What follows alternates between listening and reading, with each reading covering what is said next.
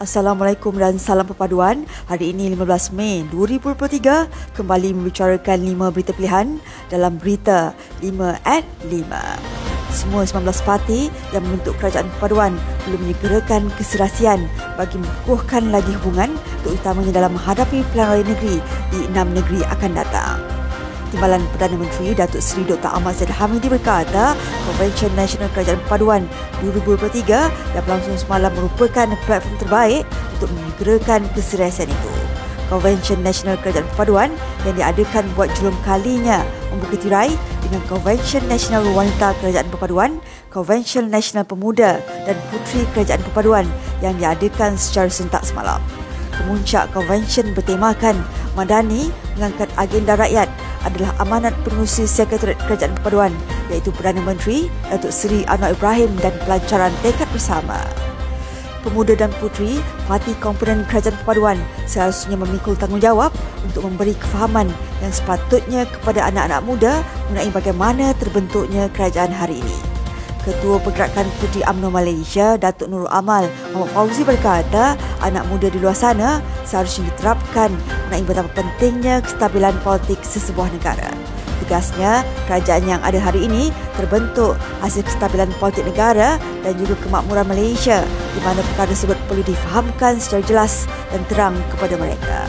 Mengulas mengenai tidak kesamaan, inequality antara lelaki dan wanita dalam dunia politik yang semakin cabar, dia berharap agar semua parti politik membuka ruang dan peluang seluas-luasnya kepada wanita untuk bergiat aktif. Dahulu, Datuk Nur Amal telah hadir sebagai panel dalam sesi dialog bertajuk Politik sebagai Wadah Anak Muda Membina Bersama Negara sempena Konvensyen Pemuda Perpaduan.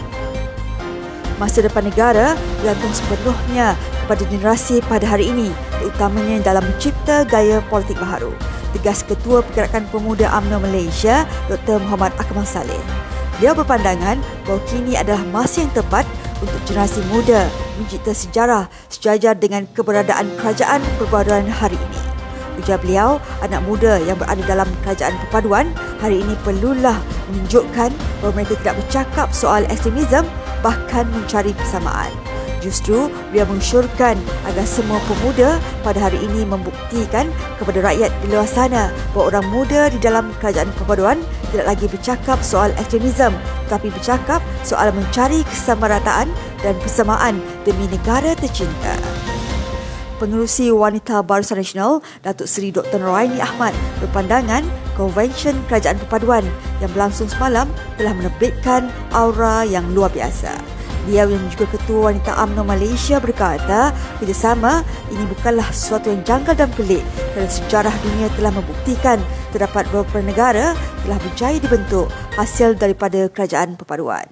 Justru, kerajaan hari ini perlu disambut dengan hati yang terbuka kerana secara asasnya ianya bertujuan membentuk kerajaan yang lebih stabil dan diyakini dapat memberikan keyakinan kepada pelabur dalam dan luar negara. Sementara itu, Setiausaha Agung AMNO merangkap Ketua Sekretariat Kerajaan Perpaduan, Datuk Dr. Ashraf Waidi Dusuki merakamkan penghargaan terima kasih kepada semua yang hadir bersama menjayakan konvensyen tersebut. Katanya, konvensyen tersebut yang berlangsung di World Trade Center Kuala Lumpur menyaksikan ribuan penyokong dan pendukung yang hadir memenuhi segedap ruang di WTC Kuala Lumpur menyatakan komitmen dan iltizam untuk terus bersama bagi menjayakan agenda membantu rakyat dan memastikan kesejahteraan negara dapat diperkasakan. Presiden AMNO Datuk Seri Dr. Ahmad Zaid Hamini menegaskan biarpun kursi Parlimen AMNO dan Barisan Nasional hanya ada 30 kursi namun AMNO dan Barisan Nasional adalah pelengkap kepada kerajaan perpaduan hari ini. Dia berkata AMNO dan Barisan Nasional sengaja memilih Dewan Merdeka untuk mengadakan konvensyen itu bukan hanya untuk melakar sejarah, sebaliknya mahu membentuk politik baru yang dinamakan politik kerajaan Madani. Beliau yang juga timbalan Perdana Menteri berkata demikian ketika menyampaikan ucapan dalam Konvensyen Nasional Kerajaan Perpaduan yang bertemakan Madani Mewajahi Masa Depan Malaysia. Sementara itu, Naib Presiden AMNO, Datuk Seri Johari Abdul Ghani menekankan bahawa ekonomi rakyat serta ekonomi negara saling berkaitan antara satu sama lain di mana kedua-duanya amat penting demi kepentingan bersama.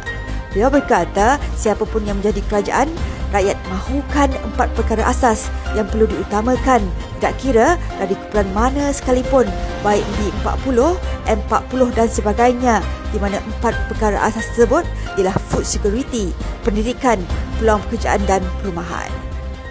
Sekian saja daripada saya Adib Ahmad. Jangan lupa temu janji kita Isnin hingga Jumaat jam 5 petang 5 berita pilihan hanya di Berita 5 at 5 Assalamualaikum dan salam perpaduan